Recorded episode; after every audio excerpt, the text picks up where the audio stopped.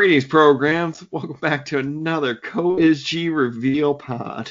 I, of course, am your undefeated champion, Reagan. And joining me, as always, is my brother Ryan. Hey there. And we brought around our other brother here, Rob. Hey, hey. And I know you guys are dying to know what the next fantastic movie that we're going to watch, and I will stay undefeated as. Calling Yeah. my shot, Babe Ruth mm. style. Okay. All right.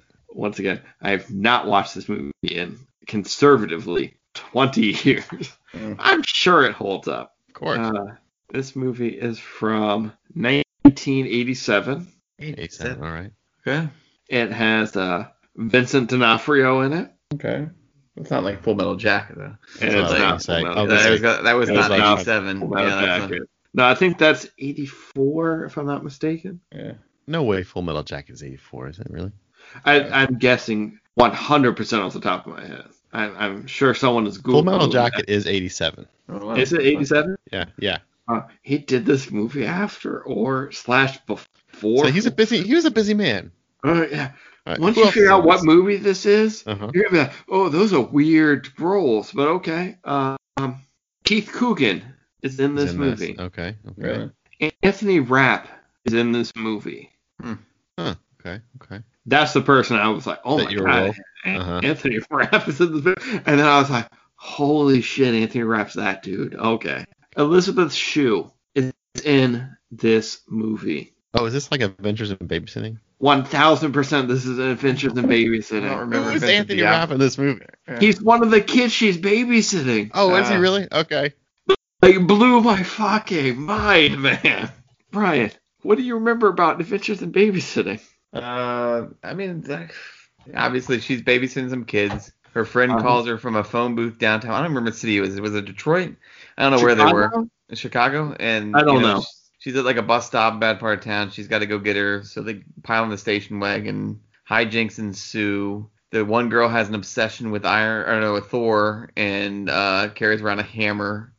They meet the mechanic that looks like Thor. Uh, There's a guy And outside it's about- phone booth yeah. giving their friend a hard time, and and that's about it. I mean, somehow they get home safely. Uh, that's that's basically the gist of what I.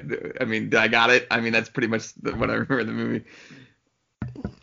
I, I think you got it. Yeah. I remember them singing like a blues song at some point. Oh yes, they went into like a, oh god, that was terrible. This is not gonna be good, Reagan. Why do you even watch this? Oh, oh my God! How dare you, Ryan? Ugh. You might enjoy this movie. I it's it, it bums me out that you don't enjoy things from our. I might, I might. I mean, I, I really hope you do.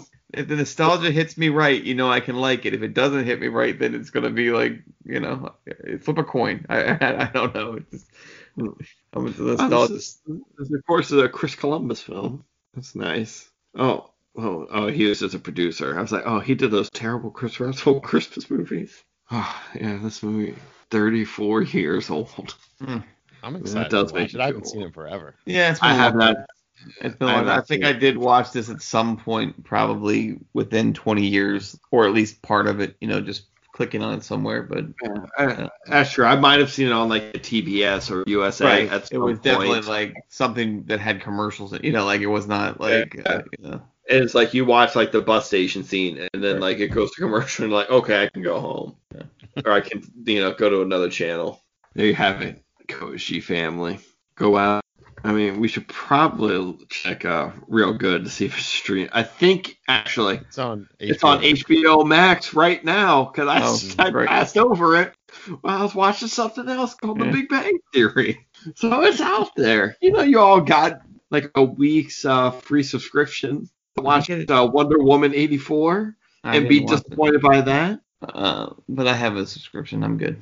Yeah, go go watch Wonder Woman 84. Be disappointed and like in your sadness, go be entertained by Adventures of Babysitting. I'll do one of those things. I really hope it's Watch Adventures in Babysitting. Yeah, you well, come yeah, in next week and just talk yeah, about Wonder Woman watch. 84. I know he is, but I would like him to come to the pod next week and just want to talk about Wonder Woman 84 just to kill time because we didn't watch what he, you know. It's like he shows up to the book club not having read the book, but having read another shittier book. Yeah. I, apologize, Coach family. I've done it again. We get confused. It's on HBO Max. check it out. See if you agree with us. When you finally hear this episode, we'll see y'all next Wednesday. End of line.